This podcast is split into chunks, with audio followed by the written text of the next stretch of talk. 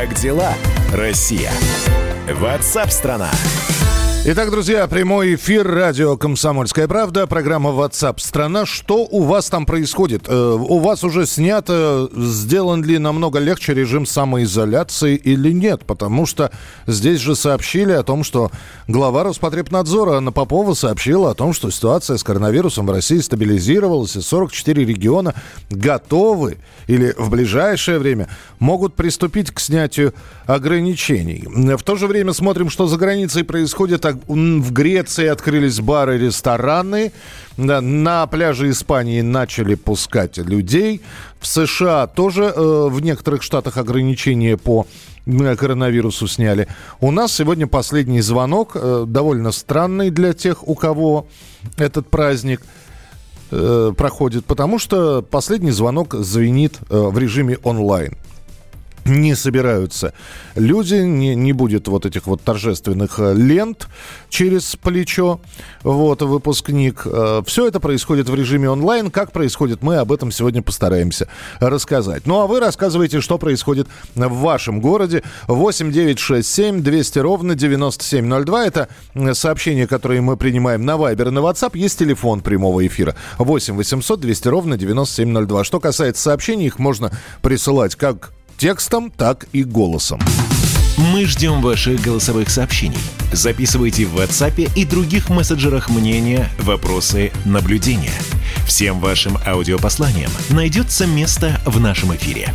Телефон 8 967 200 ровно 9702. В России выявлено 8 946 новых случаев коронавируса в 83 регионах. А цифра меньше не становится, она держится вот на этой отметке 8 800 8 909 тысяч. 43 э, э, не имели клинических проявлений болезни и зафиксировано 92 летальных исхода. За сутки в России полностью выздоровели почти 5,5 тысяч человек.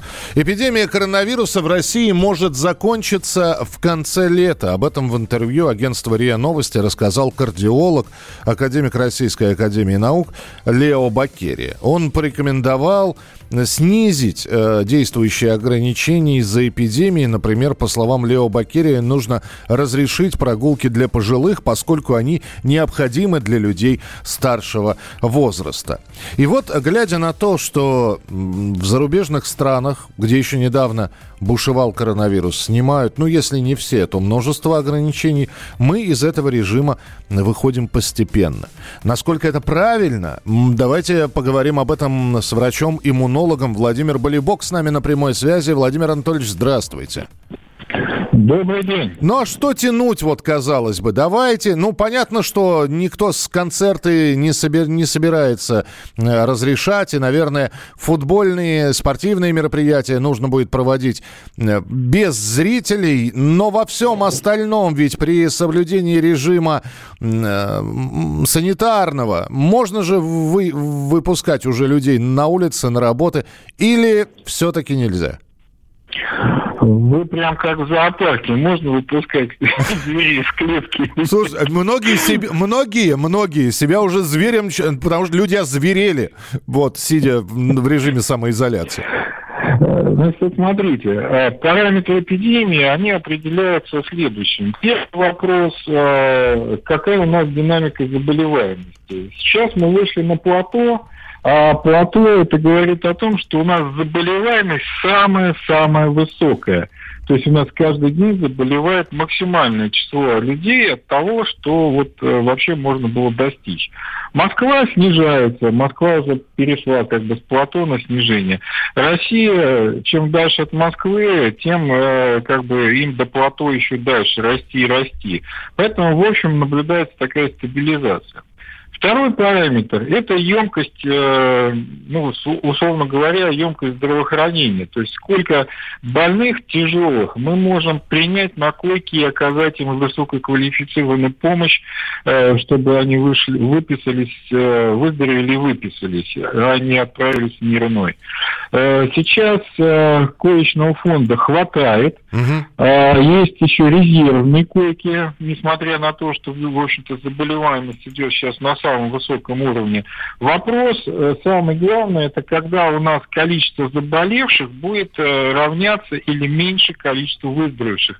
Освободившиеся койки станут, их становится, будет становиться больше, чем госпитализация. Вот это вот стабилизация на медицинском уровне.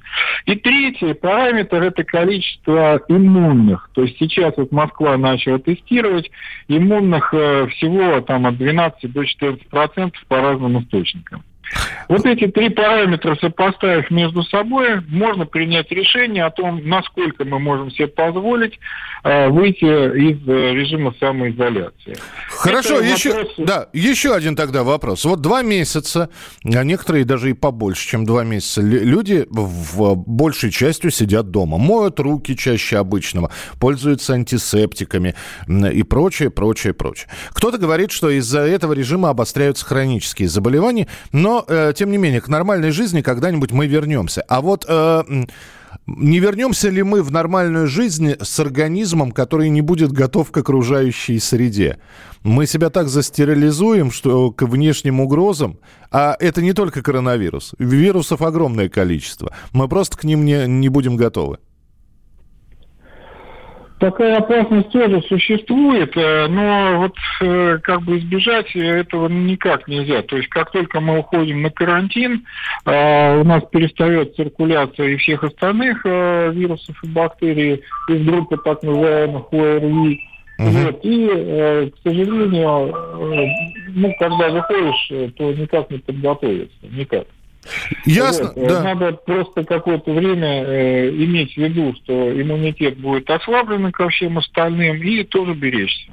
Ясно, спасибо. А, единственное, что все-таки, э, так как на прямой связи врач-иммунолог, э, Владимир Анатольевич, а чем укрепляете иммунитет? Ну, только вот не закаливание, не... есть ли, я не знаю, я уж не спрашиваю про волшебную таблетку какую-нибудь. Но... Они есть волшебные таблетки, э, есть эти волшебные таблетки в аптеках, э, называются они иммуномодуляторы. Э, их можно применять, и нужно применять в условиях, когда вот мы выходим из карантина, расширяем э, круг общения, то есть все вот это годится, все, что вот говорили Э, врачи, иммунологи в частности, для поднятия, поддержания так называемого неспецифического иммунитета. Угу. Э, то есть неспецифический иммунитет готов вас защитить всегда от э, любой вируса и бактерии, вот в любой момент, как только вы как бы с ней столкнетесь. Вот. Но для того, чтобы это была хорошая защита, ну, ее надо как бы поддерживать, укреплять. Ну и поливитамины с минералами, так называемые поливитаминные комплексы тоже пригодятся, потому что еще как бы свежей зелени такой местного производства нет, а завозная и тепличная, она, конечно, с витаминчиками там плоховато. Принято. Спасибо большое. Врач-иммунолог Владимир Болибок был с нами на прямой связи. Э, Михаил, как в Москве связать изоляцию и открытие МФЦ? Э, многофункциональных центров очень легко. Просто есть такие моменты, когда справки какие-то нужно получить, они не выдаются в режиме онлайн. Они выдаются вот именно... И документы нельзя подать в режиме онлайн, а нужно их принести. И, и таких случаев достаточно много. И только поэтому открылись МФЦ, вот для того, чтобы люди, которым нужно э, очно подать, э, прийти в МФЦ, чтобы забрать из МФЦ какие-то документы, которые невозможно переслать, вот именно для этого открылся. Да, но там э, из-за режима из изоляции МФЦ в Москве работают э, по своему особенному графику, да и более того, по предварительной записи. Присылайте свои сообщения 8967 200 ровно 9702. Мы продолжим программу WhatsApp страна через несколько минут. В начале следующего часа, сразу же после 12 часов дня, продолжим обсуждать важные актуальные темы и читать ваши сообщения. 8967 200 ровно 9702. Не летают самолеты и не ходят пароходы и городят огороды новости любых мастей бывают эпизоды. Ищем выходы и входы А какие-то уроды нас пугают все сильней. В выходные керосинем И гори оно все синим В потребительской корзине Пробивая шире брешено Коли пить так в лимузине Будто миссию Кассини Нас несет куда-то ныне.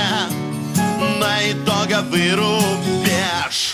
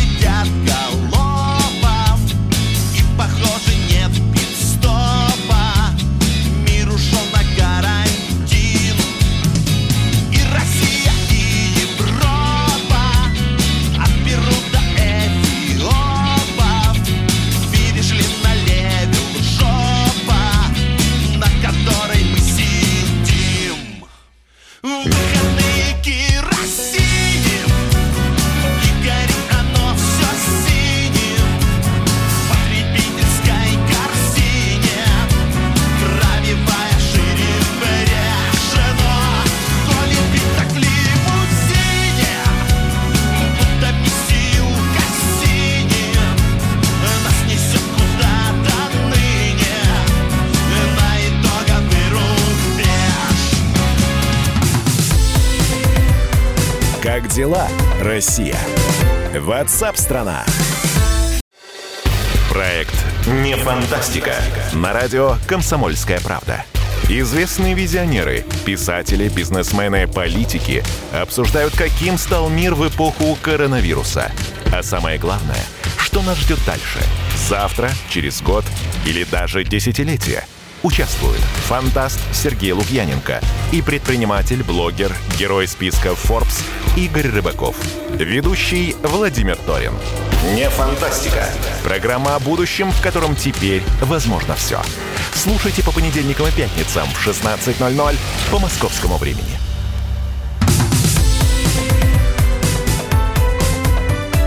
Как дела, Россия? Ватсап-страна!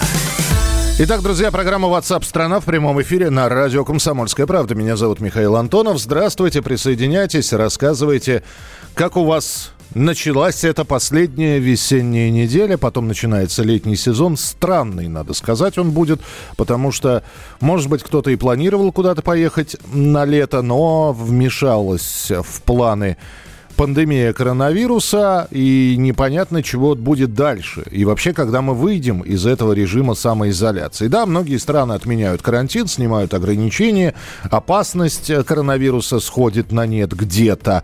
Греция, про которую я уже говорил, выходит из карантина. В стране начинают работать рестораны, кафе и бары. Правда, сразу они отчитались, греческие власти, что там будет очень строго к санитарным мерам относиться. Ну, посмотрим, не спровоцирует ли это тьфу -тьфу -тьфу, очередную вспышку. Э, Что касается России, я еще раз напомню, цифра выявленных э, людей с коронавирусной инфекцией, она держится на стабильно высоком уровне 9 тысяч человек, плюс-минус несколько сотен. И на снижение пока эта цифра вот уже вторую неделю не идет. Что у вас происходит в регионе? Э, Кто вышел на работу, кто до сих пор находится в режиме самоизоляции, пишите. Э, Самое главное, помечайте, из какого вы города. Можно присылать текстовые, можно присылать голосовые сообщения. Мы ждем ваших голосовых сообщений. Записывайте в WhatsApp и других мессенджерах мнения, вопросы, наблюдения. Всем вашим аудиопосланиям найдется место в нашем эфире. Телефон 8 967 200 ровно 9702. Итак, Греция, Италия, некоторые штаты в Соединенных Штатах Америки, регионы Германии сегодня снимают ограничения. Почти во всех землях там открывают рестораны, в некоторых заработают кинотеатры и бассейны. Рано или поздно возвращаться к нормальному уровню жизни начнем и мы. Но хватит ли у России денег, чтобы справиться с последствиями кризиса? А, Кубышка так сказ- сказать, немножечко подостащилась. Ну и хватит ли денег и по-прежнему ли будут брать из кубышки? В этом разбирался экономический обозреватель «Комсомольской правды» Евгений Беляков. Дорогая редакция. Женя, приветствую тебя, здравствуй. Да, да, добрый день. Жень, ну вот здесь такой риторический вопрос. Хватит ли денег? И я так чувствую, что будет риторический ответ, смотря на что. Ну да, э, денег-то нам, в принципе, хватит, если смотреть на уровень наших запасов, то у нас где-то, а, даже если вот при прогнозируемом дефиците бюджета, то нам на несколько лет их точно хватит, на 3-5 лет, даже вот при нынешней стоимости нефти, которая сейчас, кстати, отпрыгнула вверх и уже э, не выглядит такой катастрофической, то есть у нас, в принципе, а, если смотреть только на нефть, то у нас дефицит бюджета будет не очень а, большим, э, поэтому здесь мы можем справиться. Другое дело, что у бюджета могут возникнуть возникнут большие проблемы с поступлением налогов от э, того бизнеса, который работает внутри страны. И это гораздо более серьезная проблема, а, теперь на которую стоит обратить большее внимание. Потому что мы а, в начале марта боялись, что у нас нефть упадет до нуля, и, соответственно, у нас прекратятся, э, прекратится половина поступлений в бюджет. А потом мы боялись распространения пандемии коронавируса. Сейчас э, эта опасность тоже постепенно сходит на нет, и мы видим, что свет в конце туннеля все-таки есть.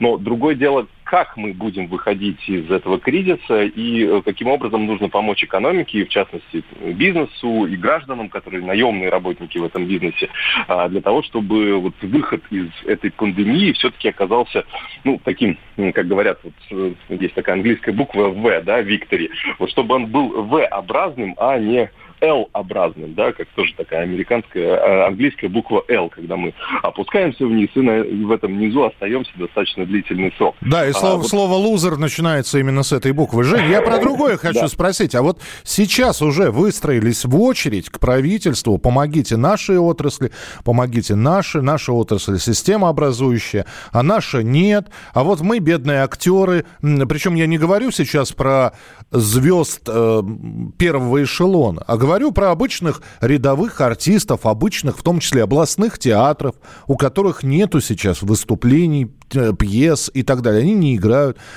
Про музыкантов, филармонии в том числе. И вот э, это очередь уже, и она просит помощи.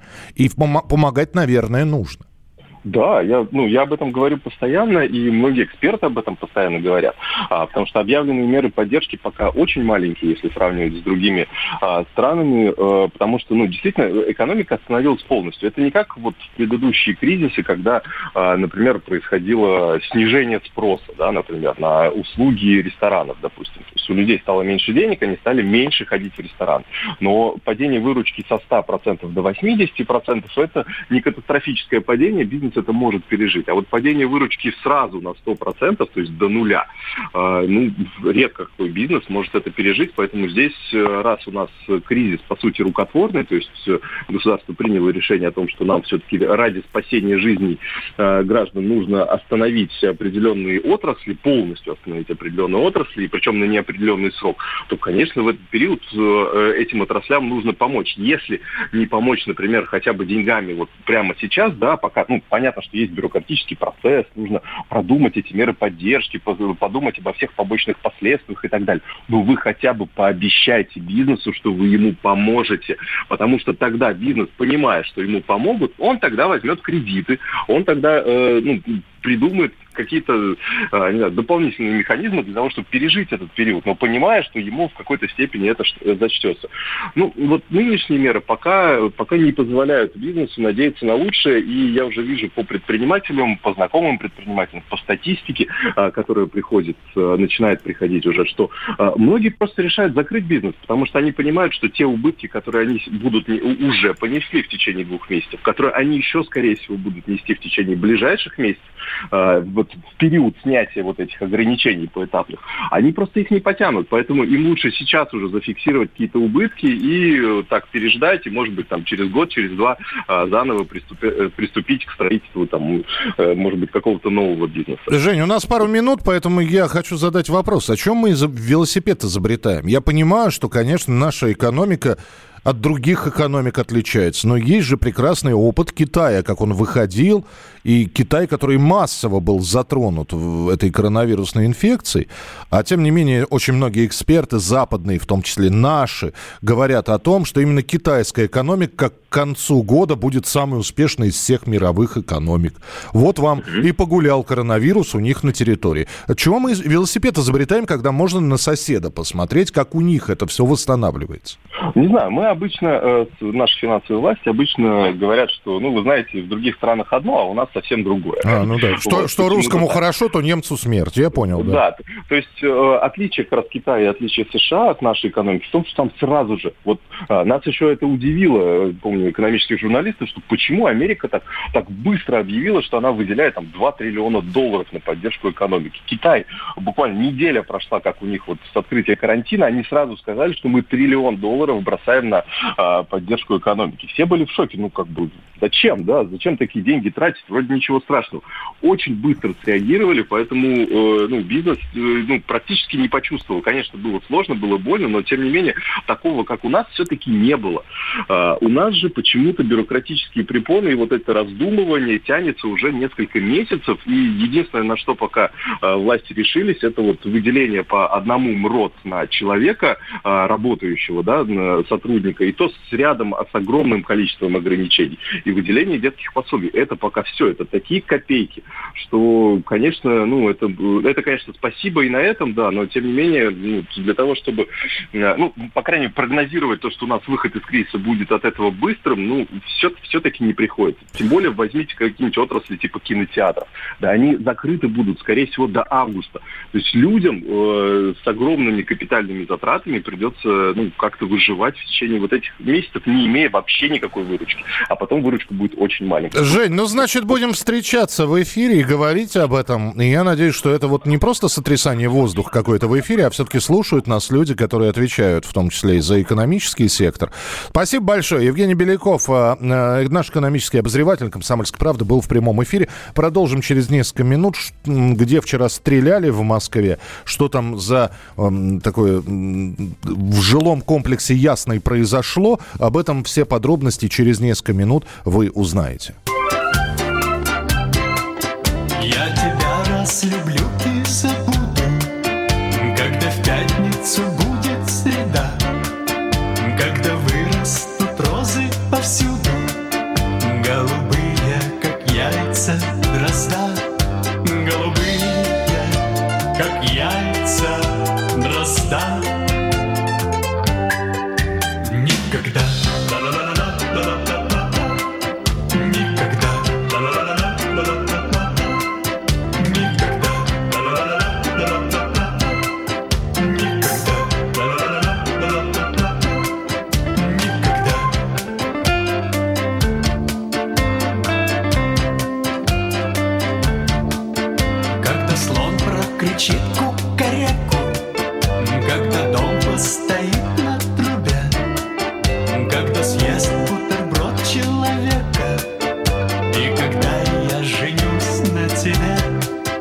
И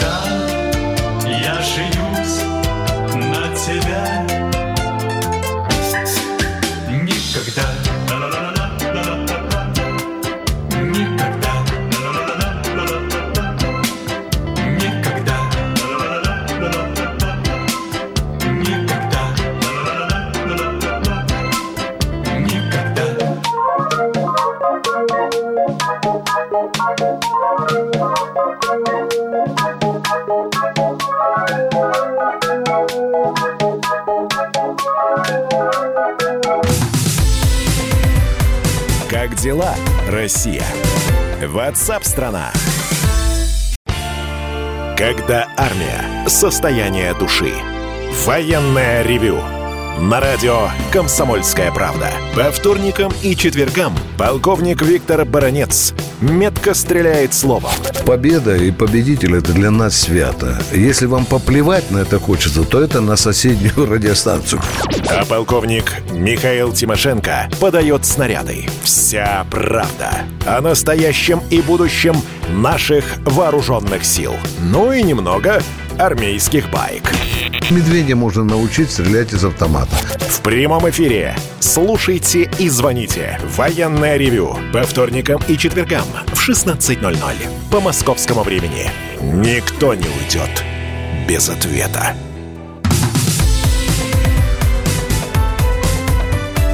Как дела, Россия? Ватсап-страна!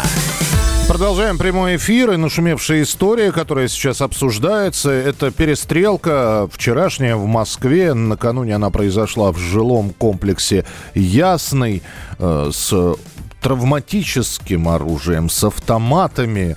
Э, огромное количество видео, когда мужчины бегают по двору этого жилого комплекса, э, целясь друг к другу. Знаете, такой как будто игра Counter-Strike, э, но в реальности происходит. Что же там произошло, что случилось? Известно сейчас, что полиция задержала всех подозреваемых в перестрелке. Но и огромное количество версий сейчас появилось, а из-за чего произошел конфликт. Известно только, что Одна машина перегородила дорогу другой. Ну а дальше, вот прямо сейчас э, корреспондент «Комсомольской правды» Александр Рогоза нам все расскажет. Саш, приветствую тебя, здравствуй. Да, привет, Миш. Ну, гова- А, Да, ну да. давай сразу, э, значит, задержаны все, кто Да, около участвует. десятка человек задержано. В основном это уроженцы Оренбурга, то есть э, представители славянской национальности, так скажем, и уроженцы Северного Кавказа. Чисто визуально это, конечно, то есть завязка выглядела как некий дорожный конфликт. Но во время допросов полиции уже выяснилось, что это вот эти люди, они представляют э, риту- ну, контору э, ритуальных услуг. Одну из фирм, там есть штатные сотрудники, агенты, и есть, так скажем, их кунаки, друзья, которые э, со стороны уже вмешались в этот конфликт. И ладно бы еще можно было понять, если бы это была э, был некий конфликт двух, так скажем, конкурирующих контор. Но тут выясняется, что э, вот, это, э, вот этот э, бой, вот эти стрельбы, это все ссора внутри одного коллектива. По той версии, которая сейчас есть, Так, друзья, друзья поссорились, да? Поссорились сотрудники одной и той же фирмы, точнее сказать, разные уровни сотрудников. Якобы там была какая-то недостача крупной суммы денег и э, настолько крупной, что для решения конфликта нужно было звать людей с, э, с автоматами. Но а, о чем это вообще говорит? Там сейчас в полиции во время допроса большинство отнекивается, не понимая, ну, мол, не знаю, в чем суть, меня просто позвали, я приехал. Но вот такое решение, ну, предположим, был, э, бы- пропали деньги в конторе, да, что делают э, владельцы? Они э, пишут заявление в полицию на сотрудника, которого подозревают, и дальше же происходит. Но тут они решают э, частным образом, так сказать, с применением оружия. Э, не секрет ни для кого, что в ритуальном бизнесе огромное количество неучтенного черного нала. Мгм. Э, Это, ну, там гигантские суммы тратятся, это тоже известно, на взятки различным сотрудникам полиции, э, медикам, которые сообщают вовремя ритуальным конторам об очередном усопшем человеке. Саша, Вот за извини, это- пожалуйста, здесь единственный вопрос возникает. А это московский похоронный бизнес? Потому что вот ты сказал э, уроженцы Оренбурга и Северного Кавказа. Мос- мо- московский, А, а бизнес фирма московский? Ну, московская. а, да, фирма московская. Все, я... А, причем, а, вот если забить э, сотрудников э, вот этих агентов, которых задержали на сайте этой конторы, там уже все вычищено. То есть они этих людей быстро удалили из своих сотрудников, но это, в принципе, не поможет, потому что на допросе они зафиксировали, что э, работает именно на эту фирму. Вопросов на самом деле очень много. Но вот я, я говорил об этом черном рынке взяток. Э, По оценкам экспертов, ежегодно вот только на взятки ритуальщики тратят около 1 миллиарда рублей. Можешь себе представить, какой там куш? И тут, конечно, в этой истории есть э, в чем поразбираться полиция не а, в, са- в самом этом столкновении, но и из-за чего оно возникло, и какие деньги в этом замешаны, и э, почему они были неучтенными. И тогда Э, еще та- один вопрос. Там двое Да. пострадавших. Это а, они имеют отношение? Э, Там говорили, Ну, просто случайные люди пострадали. А, а один, насколько вот сейчас понятно, а, про, просто случайный по, прохожий, а второй, судя по всему, вот э, один из представителей этого самого Северного Кавказа. Кстати, среди задержанных это, ну, самый известный человек из них, это боец ММА Жамбулат Балиев, 25-летний, то есть реальный боец, э, которого, видимо, в этом конфликте позвали на усиление. Э, да. Но это, это тоже отдельная тема, что представители единоборств по-прежнему как бы ну, оказывают и криминалу, в том числе различные услуги. Да, я видел его фотографию, он держит в руках корочку мастера спорта. Ну тогда, Саш, давай разбираемся в этой истории, и если будут какие-то подробности, обязательно о них расскажем в эфире. Хорошо, что все задержаны, но да, вечер в ЖК Ясный не был томным вчера. Э, Ну, это не вечер, это днем была перестрелка. Вот. Э, Хотя все оперативные мероприятия до позднего вечера велись на месте. Но и видео есть о том, как пытались э, люди, которых задерживали, скрыться в лифте от полиции. Это отдельное видео. Посмотрите его, в том числе на сайте «Комсомольской правды». Получите удовольствие. Как дела, Россия? Ватсап-страна! В России предложили возместить расходы россиян из-за перехода на удаленную работу. С такой инициативой выступили в Федерации независимых профсоюзов. Подготовлен соответствующий законопроект. Э, Нужно внести поправки в Трудовой кодекс. И эксперты посчитали, что на удаленной работе человек в среднем тратит 3000 рублей. Это электроэнергия, это интернет, это телефонная связь, это компьютерные программы. Ну, вот так вот подсчитали. Э, Ну, одно, отдел- одно дело подсчитать, предложить, а другое дело внести эти поправки. На прямую связь со студией проректор финансового университета при правительстве России Александр Сафонов. Александр Львович, здравствуйте. Добрый день. Как вам инициатива? Ну, вы знаете, она, она, мне кажется, так сказать, достаточно своевременная, по той простой причине, что, безусловно, мы сейчас в ближайшее время увидим увеличение количества людей, которые останутся работать дома, и даже не в связи с тем, что, так сказать, вот э, не снят э, ограничения по карантину, а в связи с тем, что бизнес будет оптимизировать свои расходы на офисы, ну, и, соответственно, так сказать, вот такая возможность не платить за квадратные метры, а воспользоваться возможностью работы человека из дома, да, это одна из антикризисных а, программ. Поэтому, безусловно, нужно, конечно, так сказать, здесь а, а, урегулировать, но я бы в данном случае, так сказать, отнесся еще к следующей проблеме. Надо ведь понимать, что а, у бизнеса тоже непростые отношения с налоговой службой, и любые расходы, которые она производит в части конкретных физических лиц, своих работников, иногда налоговой службой могут трактоваться как, скажем так, расходы, которые должна компания производить из прибыли. Поэтому если в Трудовом кодексе будет четко прописано, за что работодатель должен заплатить работнику компенсации, ну, соответственно, будет проще и одному, и второму. А, Один будет- да, Але- Александр Львович, а здесь ведь вот какой интересный вопрос возникает. Э, Вот эти 3000 рублей должен заплатить работодатель? Конечно. То есть, Конечно. то есть он. Конечно, конечно. Ну, ну, смешно, если, например, вы выполняете по поручению работодателя трудовые функции, а вас заставляет, например, так сказать, оплатить э, электричество, которое потратил, например, станок. Да? То есть у вас же не возникает вопроса, кто должен платить в данном случае. Когда речь идет, например, так сказать, о работе дома, то вы электричество, например, тратите. Раньше вы его не включали там у себя в вечернее время или, или там в темное время суток, да, находясь в офисе. Сейчас включаете. Там компьютер ест электричество, ест. За интернет надо заплатить за трафик, надо заплатить.